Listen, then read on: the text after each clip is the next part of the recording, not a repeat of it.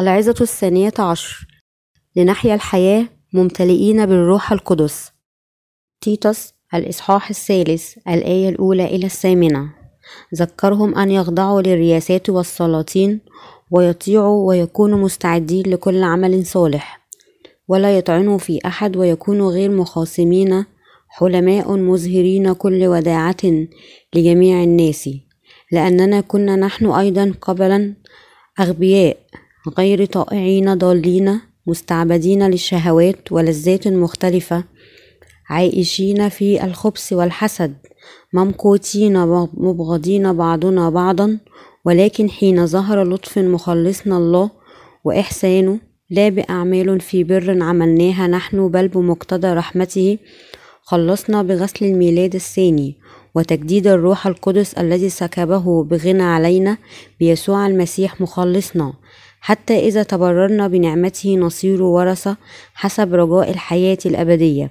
صادقة هي الكلمة وأريد أن تكرر هذه الأمور لكي يهتم الذين آمنوا بالله. أن يمارسوا أعمالا حسنة فإن هذه الأمور هي الحسنة والنافعة للناس.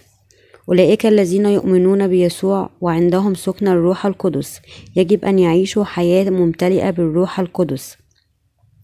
بالنسبة للمسيحيين حياة الامتلاء بالروح القدس هو ما يطلبه الله.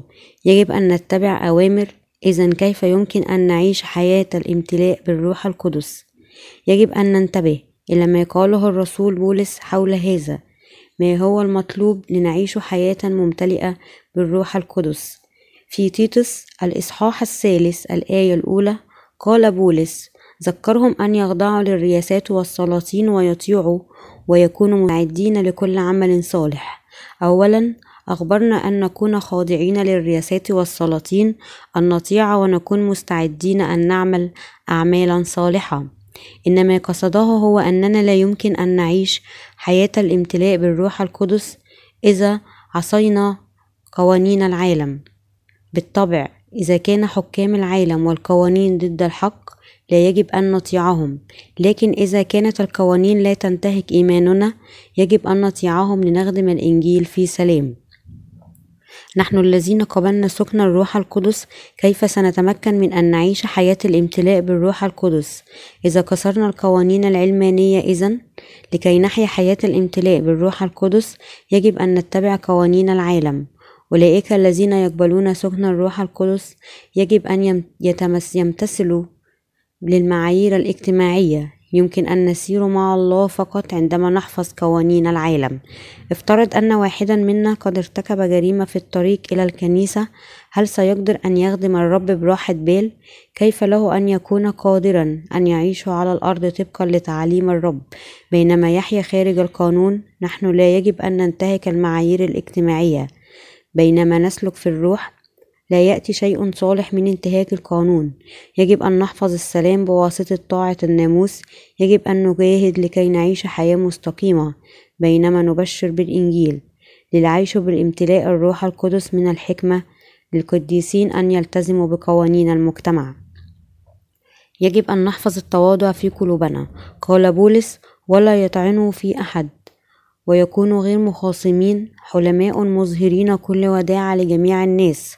أن نعيش حياة الامتلاء بالروح القدس. يجب أن لا نطعن في أحد.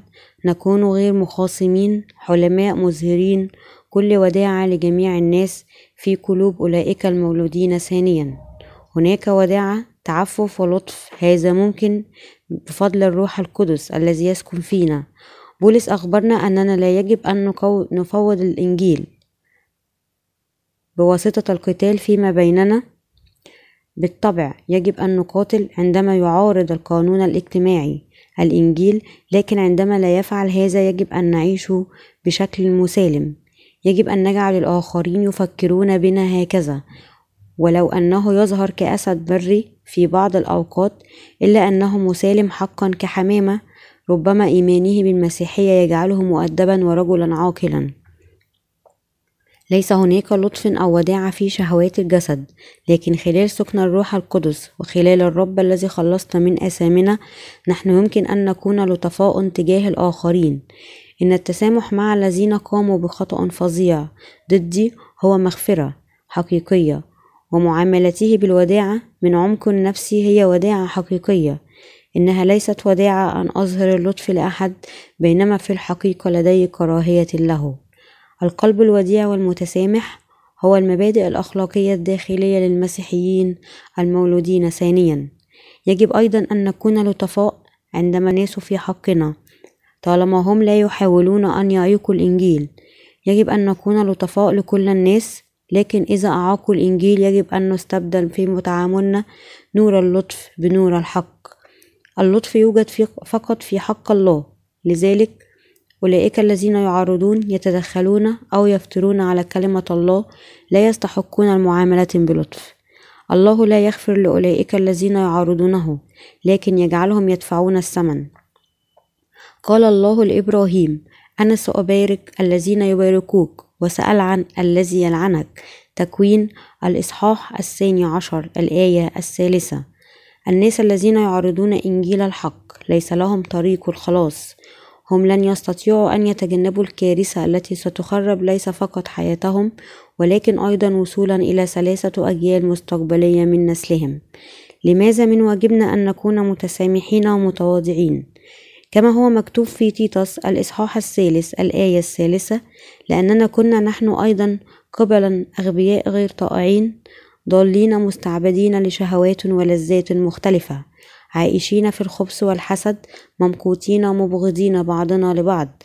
نحن كنت تماما مثل هؤلاء الناس قبل أن نولد ثانيا لذا يجب أن نتحمل ونغفر لهم لأننا كنا من قبل مثلهم. في تيتس الإصحاح الثالث الآية الرابعة إلى الثامنة يقول ولكن حين ظهر لطف مخلصنا الله وإحسانه لا بأعمال في البر عملناها. نحن بل بمقتضى رحمته خلصنا بغسل الميلاد الثاني وتجديد الروح القدس الذي سكبه بغنى علينا. يسوع المسيح مخلصنا. حتى إذا تبررنا بنعمته نصير ورثة حسب رجاء الحياة الأبدية. صادقة هي الكلمة وأريد أن تكرر هذه الأمور لكي يهتم الذين آمنوا بالله أن يمارسوا أعمالا حسنة فإن هذه الأمور هي الحسنة والنافعة للناس. طبقا للكتاب المقدس. الله لم يخلصنا من آثامنا لأننا عملنا أعمالا صالحة بل قدم لنا الله بركة الولادة الثانية لأنه أحبنا وأشفق علينا بكلمات أخرى. السيد المسيح يسوع جاء إلى هذا العالم عمد مات على الصليب قام وهكذا طهر كل أثامنا. يسوع قد قام ويجلس الآن على يمين الله بواسطة قيامته من بين الأموات. كل الأشياء الغير مكتملة في العالم قد اكتملت. الله باركنا بالروح القدس خلال السيد المسيح يسوع مخلصنا. السيد المسيح يسوع عمد بواسطة يوحنا ليأخذ كل أسام العالم ومات على الصليب لكي يغفر كل أسامنا. نحن قد خلصنا وقد أصبحنا أبرارا. يقول الكتاب المقدس أيضا يجب أن نصبح ورثة طبقا لرجاء الحياة الأبدية. هذا يعني أننا كورثة الله ورثنا كل ثروته ومجده. لكي نعيش هذا النوع من الحياة المباركة. يجب أن نعيش حياة في ملء الروح القدس. يجب أن تؤمن ببشارة الماء والروح وتنال مغفرة كل أسامك وتبشر بالإنجيل الآخرين. لذلك بعد أن نلنا غفران أسامنا يجب أن نعمل لفائدة الآخرين. يجب أن نحفظ قوانين العالم ونبشر بالإنجيل لأولئك الذين يبحثون عن الله. ويجب أن نغفر للناس الذين يسيئون إلينا ونعاملهم بالطيبة والوداعة لكي لا يمنعوا التبشير بالبشارة الحسنة. هذه الأمور حسنة ونافعة لكل الناس. إذا كنت تشتاق إلى الامتلاء من الروح القدس يجب أن تتذكر ما قاله بولس لنا. هذا قد لا يبدو كشيء خاص لكن هذه الكلمات مهمة جدا. حيث أننا نعيش في هذا العالم نحن لا يمكن أن نمتلئ بالروح القدس إذا نحن في نزاع مع الآخرين عن طريق عصياننا لقوانين هذا العالم. إذا يجب أن نطيع الناموس ما لم يتضارب مع كلمة الله. يجب أن نطيع قوانين هذا العالم. حتى إذا كان لدينا إيمان فإن طاعة الناموس هي الاختيار الأفضل. إذا كان كنا نرغب أن نعيش حياة مليئة بالروح القدس ولكي نعمل أعمالا صالحة يجب أن نطيع قوانين العالم ونتوافق مع جيراننا.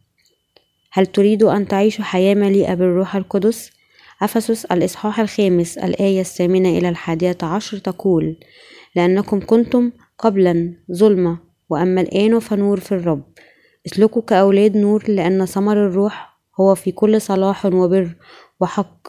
مختبرين ما هو مرضى عند الرب ولا تشتركوا في أعمال الظلم غير المثمرة بل بالحرى وبخوها هذه الفقرة تخبرنا أن نسلك كأبناء النور ونحمل ثمار الروح ثم أفسس الإصحاح الخامس الآية الثانية عشر إلى الثالثة عشر قالت لأن الأمور الحادثة منهم سرا ذكرها أيضا قبيح ولكن الكل إذا توبخ يظهر بالنور لأن كل ما أظهر فهو نور يقول بولس هنا أنه إن وبخت كل الأشياء فإنها تظهر بالنور إذا لم يستطع إنسان بار أن يعيش بالبر سيجد معارضة إما من نفسه وإما من الله. ماذا يحدث عندما يوجد إنسان يعمل أعمال الظلمة؟ وبعد ذلك يوبخ بواسطة النور بعد اعترافه بأخطائه. قلبه ينير متى يواجه الله ثانيا. إنه من الجيد أن نكشف في النور ومن ثم يمكننا أن نعترف بذنوبنا ونرجع إلى الله. إذا كنا نريد حقا أن نعيش حياة الامتلاء بالروح القدس يجب أن نكون عندنا شفقة في قلوبنا. حتى إذا كان أحد ليس عنده خطية في قلبه هذا لا يعني بأنه لا يجب أن يكون رحيما. يجب أن نعيش بالطيبة والشفقة في قلوبنا. يجب أن نبشر بالحكمة ونصلي للناس الذين لا يعرفون بشارة الماء والروح لكي يمكنهم أن يفهموها وينالوا غفران أساميهم. ولا يجب أن نؤذي الآخرين أيضا. يجب أن نأكل ننام نعيش للإنجيل ونخدم الآخرين أيضا. أن نعيش حياة الامتلاء بالروح القدس يعني أننا يجب أن نفكر بأهمية الوقت ونخدم البشارة الحسنة مثل رجال حكمة. عندما نحب العالم نخضع لخداع الظلمة ويمكن أن نهمل في عمل الله. إذا يجب أن نثبت عيوننا على الرب ونعمل ما يريد بينما نؤمن بالخلاص الذي قدمه الله لنا. يجب أيضا أن نكون يقظين في كل الأوقات رجل حكمة الروح يجب أن يكون مكرسا ليبشر بالبشارة الحسنة في كل العالم قبل أن يصبح العالم مملوءا بالظلمة. افهم إرادة الرب. يجب أن نحاول أن نجد ما يسر الله. يجب أن نتعلم ماذا يريدنا أن نفعل من خلال كنيسته وكلماته. يجب أن نعرف ماذا يمكننا أن نفعل لنسر الله ونعرف إرادته لنا. إن الناس الذين نالوا غفرانا لأساميهم هم المولودين ثانيا وأولئك المولودين ثانيا هم الذين نالوا سكن الروح القدس. أولئك الذين فيهم الروح القدس هم شعب مقدس حقا وأبناء الله هم يجب أن يعيشوا حياة الامتلاء بالروح القدس. هذا واجب كل القديسين. نحن لا يجب أن نهدر قدراتنا وطاقتنا على أنفسنا بل اهتمام لحاجات الآخرين. نحن لا يجب أن نعيق أعمال الله بواسطة إتباع الزمان الحاضر. إذا تقدسنا وقبلنا التجدد والانتعاش من خلال حب الله يجب أن نصبح صالحين لكي نستمر في تنفيذ عمل الله. إذا أصبحنا أبناء من الله بواسطة الإيمان به فمن السليم لنا أن نكون شعب الصلاح. إن جسد أبناء الله ليس كاملا لكنه يسر الله بشرط أن نهتم بشأن إرادة الله ونعمل أمورا صالحة. لكن حتى المولودين ثانيا. هم عرضة لعمل الشر للآخرين إذا عاشوا فقط لأنفسهم ولا تسكروا بالخمر الذي فيه الخلاعة بل امتلئوا بالروح. أفسس الإصحاح الخامس الآية الثامنة عشر. تعني أننا لا يجب أن نسكر مع شهوات الجسد لكن يجب أن نعمل أعمال الصلاح. قال بولس في أفسس الإصحاح الخامس الآية التاسعة عشر إلى الحادية والعشرون مكلمين مكلمين بعضكم بعضا بمزامير وتسابيح.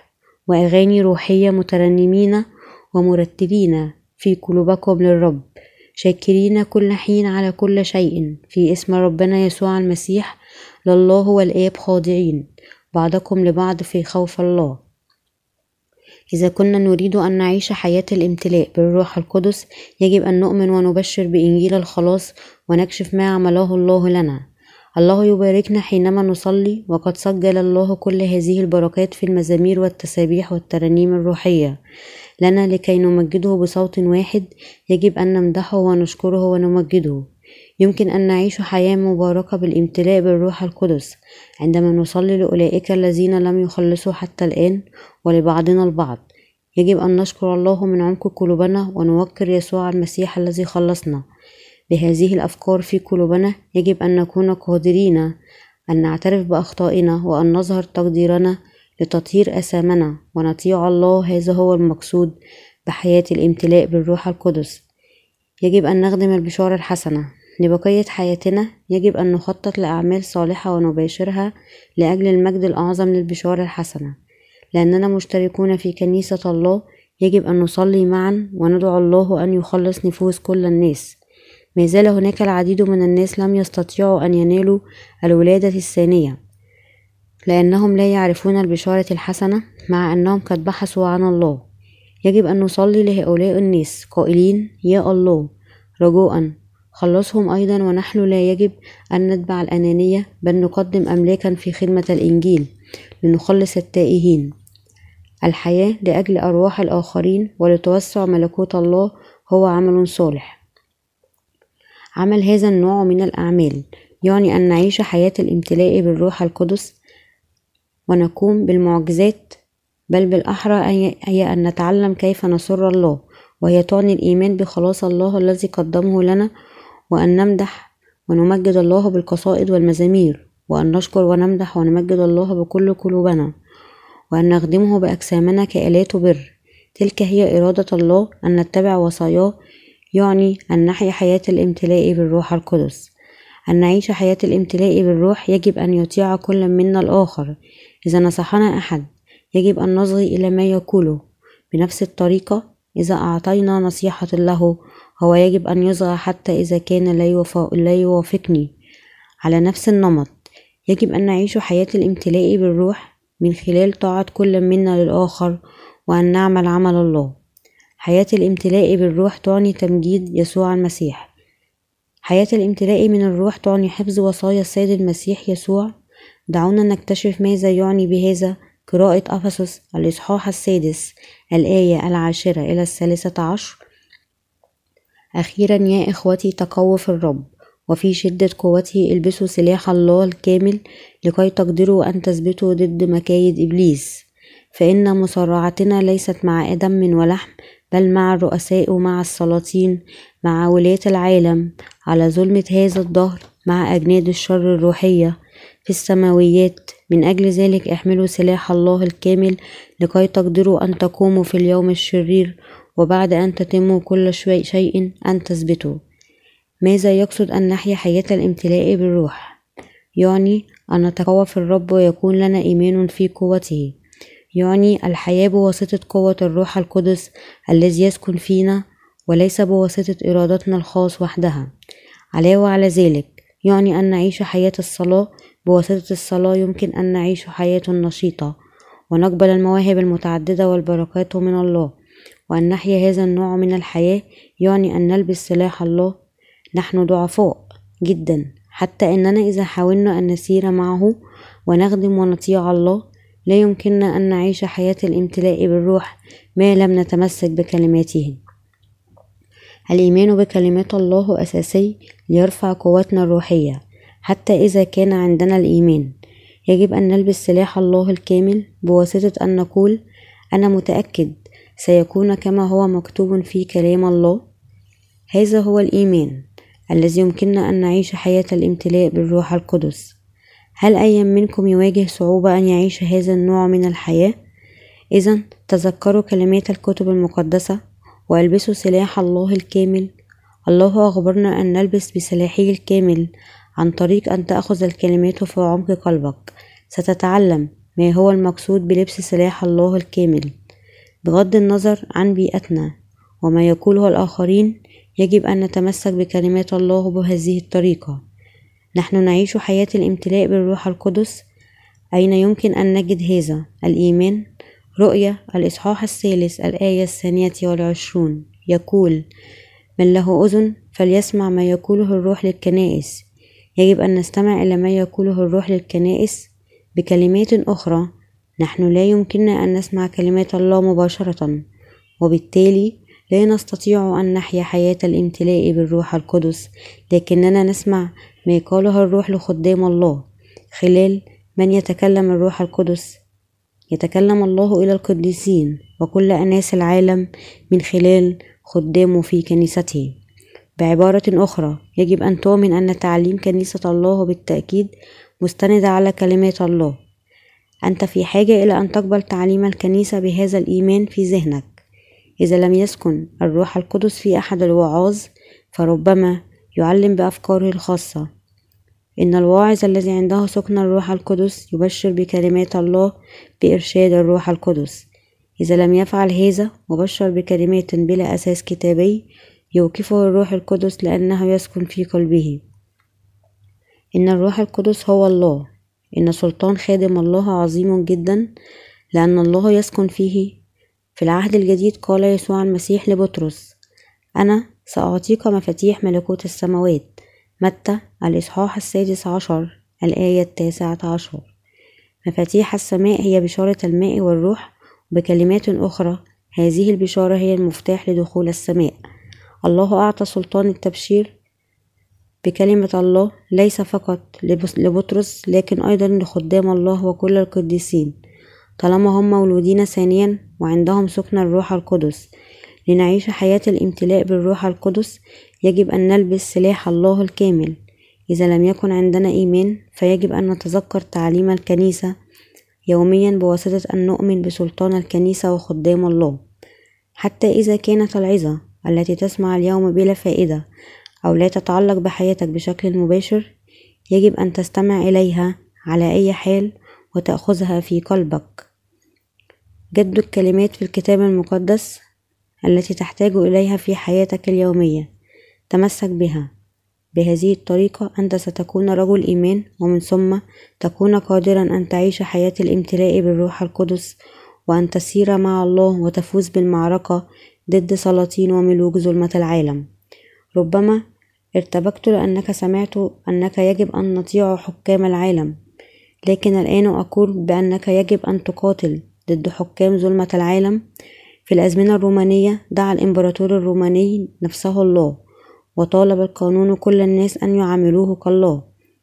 لكن هذا كان شيئا لا يمكن للمسيحيين أن يفعلوه لأنه كان ضد كلمة الله. لذلك لم يكن للمسيحيين في ذلك الوقت اختيار إلا أن يقاوموا الإمبراطور الروماني الذي جعل الناس يسجدون له كما لو كان هو الله. لكي نفوز بالمعركة ضد الشيطان. يجب أن نؤمن ونتمسك بكلمة الله. إذا عشنا طبقا لكلمة الله سنحصل على بركته ونكون قادرين أن نغلب الشيطان. حتى إذا نلنا الخلاص سنخسر الحرب ضد الشيطان. ما لم نتمسك بكلمة الله الله ينذرنا. إبليس خصمكم كأسد زائر يجول ملتمسا من يبتلعه من يبتلعه؟ بطرس الأولى الإصحاح الخامس الآية الثامنة. الشخص الذي لا يؤمن بكلمة الله يمكن أن يهاجمه الشيطان بسهولة حتى يسوع. لم يكن ليغلب الشيطان إلا بفضل كلمة الله. مكتوب ليس بالخبز وحده يحيا الإنسان بل بكل كلمة تخرج من فم الله.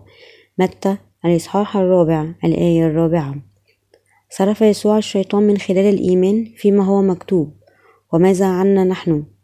نحن تعوزنا الحكمة ولا نقارن بيسوع. إذا يجب أن نؤمن ونتمسك بقوة كلمة الله. نحن لا يجب أن نقول فقط أعتقد أن كلام الله صحيح لكن لا يمكنني أن أؤمن به بالكامل. يجب أن نتمسك بالكلمات. أنا أؤمن أن كل ما هو مكتوب حقيقي هذا الإيمان صحيح. ويسمح لنا أن نلبس سلاح الله الكامل. الناس الذين يقولون كل شيء سيحدث بالضبط كما قال الرب سيباركون إذا تمسك الشخص بكلمة الله. واعتمد عليها. ستسير الأمور بشكل جيد طبقا لإيمانه حتى إذا كان الشيطان يحاول أن يغرينا. سينصرف عنا بالتأكيد إذا قلنا أؤمن بكلمة الله. أؤمن أن كلمتي هي الجواب الصحيح. هذا هو الطريق لنفوز بالحرب ضد الشيطان. يجب أن نتمسك بكلمة الله. من أجل ذلك احملوا سلاح الله الكامل لكي تقدروا أن تقاوموا في اليوم الشرير. وبعد أن تتمموا كل شيء أن تثبتوا فاثبتوا من منطقين أحقائكم بالحق ولابسين درع البر وحازين أرجلكم باستعداد إنجيل السلام حاملين فوق الكل ترس الإيمان الذي به تقدرون أن تطفئوا جميع سهام الشرير الملتهبة وخذوا خوذة الخلاص وسيف الروح الذي هو كلمة الله. أفسس الإصحاح السادس الآية الثالثة عشر إلى السابعة عشر. في الفقرة فاثبتوا ممنطقين أحقاءكم بالحق. إن كلمة الله تقارن بالمنطقة التي تلتف حول الخصر. هذا يعني أننا يجب أن نربط ذهننا بكلمة الله. إنه يخبرنا أن نتبع كلمات الحق لكي يمكننا أن نكون متحدين بالفكر مع الله. لكن كما أن هذه المنطقة تشد بأحكام حول الجسم يجب أيضا أن نربط أنفسنا بأحكام بكلمة الله.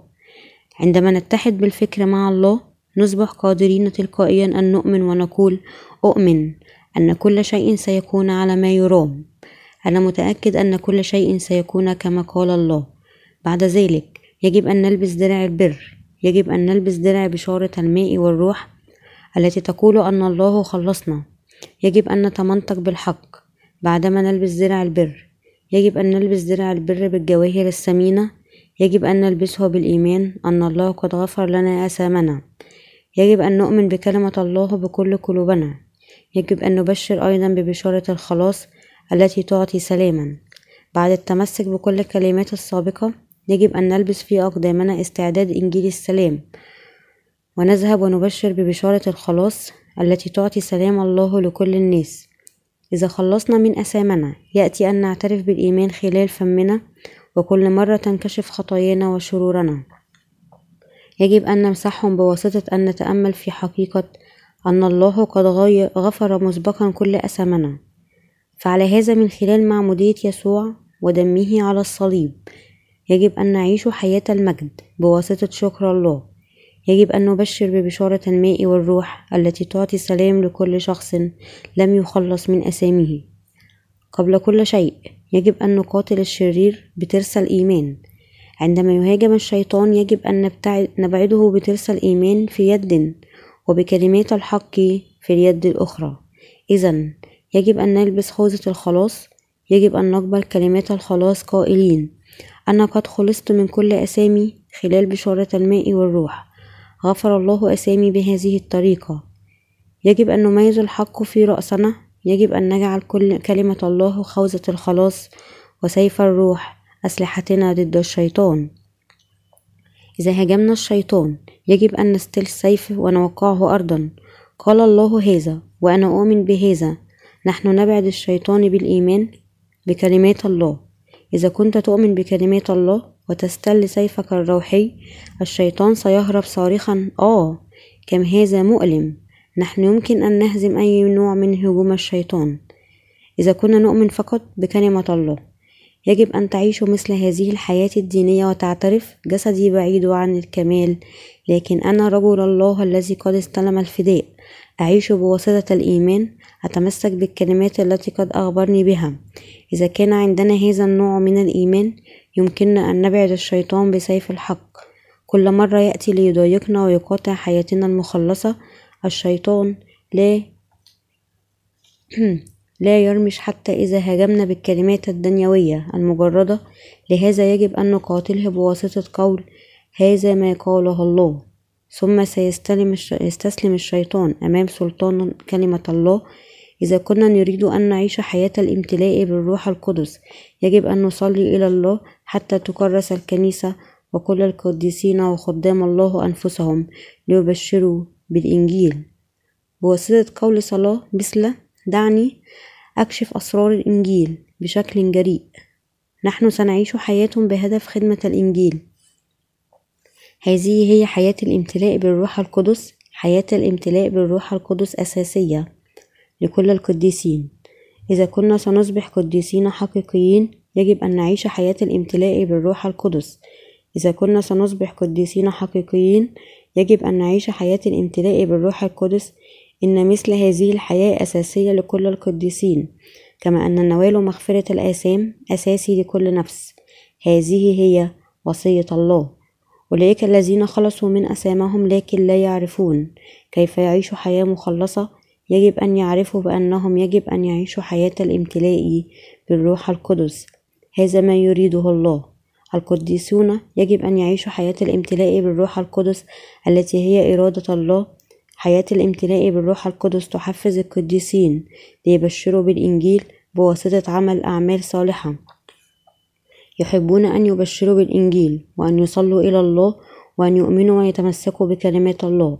يجب أن نلبس خوذة الخلاص ودرع البر ونبعد الشيطان بواسطة أن نقول أنا بار طوال الوقت حيث أن القديسين عندهم سكن الروح القدس فهم يسلكون بالروح وقادرون أن يستلموا قوة الروح القدس.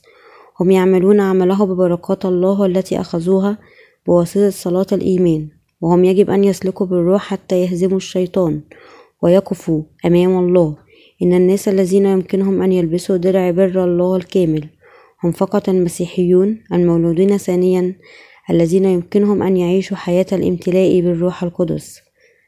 فإن مصارعتنا ليست مع دم ولحم بل مع الرؤساء ومع السلاطين. مع ولاة العالم على ظلمة هذا الدهر مع أجناد الشر الروحية في السماويات.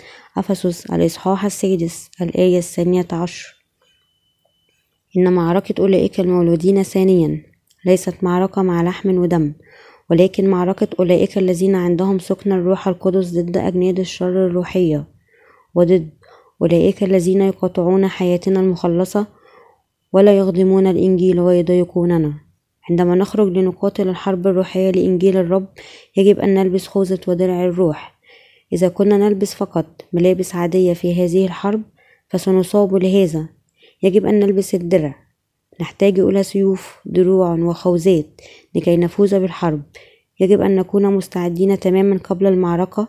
يجب أن نلبس الدرع ونتمنطق ونرتدي أحذية في كلا القدمين. ومن ثم بالسيف والدرع في كلتا اليدين يجب أن نهزم أعدائنا.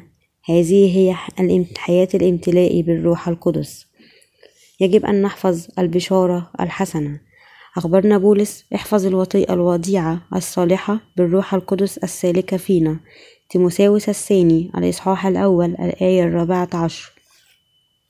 ما هي الوديعة الصالحة؟ إنها بشارة الماء والروح التي خلصتنا من أثامنا في تيتوس الإصحاح الثالث الآية الخامسة يقول خلصنا بغسل الميلاد الثاني وتجديد الروح القدس. ربنا طهر كل الآثام التي ارتكبناها في هذا العالم. مات على الصليب وقد قام. يجب أن نحفظ هذه البشارة الحسنة. يجب أن نلبس خوذة الخلاص ودرع البر ونتمنطق بالحق.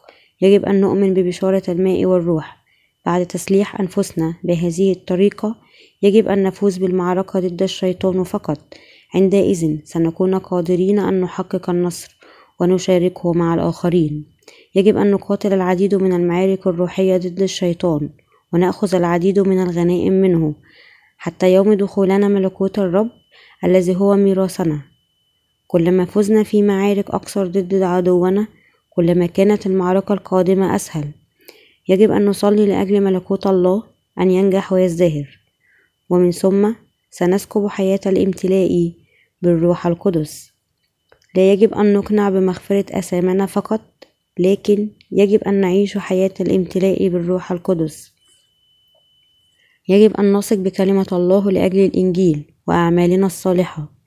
يجب أن نقاد بواسطة الروح القدس ونعيش بواسطة حفظ كلمة الله والإيمان بها. لكي نخسر القتال القتال ضد الشيطان ونهلك. هل تفهمني؟ فقط عندئذ سيكون عندنا حياة الامتلاء بالروح القدس. أنا أتمنى أنك ستخدم بشارة الروح القدس والروح أيضا وتعتمد علي. وتتبع كلمة الله. دعونا نعمل كلنا عمل خلاص النفوس من الشيطان. نحن يمكن أن نعيش حياة الامتلاء بالروح القدس حتى يأتي الرب ثانيا. أن تنال الامتلاء من الروح القدس هي الوصية الثانية التي قدمها لنا الله. نشكره نحن يمكن أن نحظى بسكن الروح القدس بسبب مغفرة الآثام في قلوبنا. وإذا لم يكن هناك سكن الروح القدس أنا لم أكن سأستطيع أن أبدأ حياة الامتلاء بالروح القدس. أشكر الله لأنه جعلنا نعيش حياة الامتلاء بالروح القدس. هل تؤمن أنك يمكن أن يكون عندك سكن الروح القدس؟ بالنسبة للبعض منا الذين غفرت أسامهم نحن عندنا سكن الروح القدس. لكن أولئك الذين تمحى أسامهم لحد الآن ليس عندهم سكن الروح القدس. أولئك الذين لا يعرفون أو لا يؤمنون ببشارة الماء والروح ليس لهم سكن الروح القدس. كل أناس العالم سيلقون إلى جهنم إذا لم يكن لديهم سكن الروح القدس. حيث أننا ليس عندنا خطية في قلوبنا. إذا نحن عندنا سكن الروح القدس ولأن الروح القدس يسكن في قلوبنا نحن يمكن أن نعيش حياة الامتلاء بالروح القدس. نحن الذين عندنا سكن الروح القدس يجب أن نطيع إرادة الروح لكي تكون ممتلئين بالروح القدس. كما كلما أطعنا إرادة الروح القدس أكثر كلما قوي إيماننا مثل محارب يلبس ملابس الحرب كاملة. لكن فشلنا في أن نطيع الروح فكأننا خلعنا درعنا لننمو خلال كلمات الروح القدس ونصبح رجال الإيمان. عندما نسمع كلمات الروح القدس إيماننا ينمو لأن الله يقول إذا الإيمان بالخبر والخبر بكلمة الله.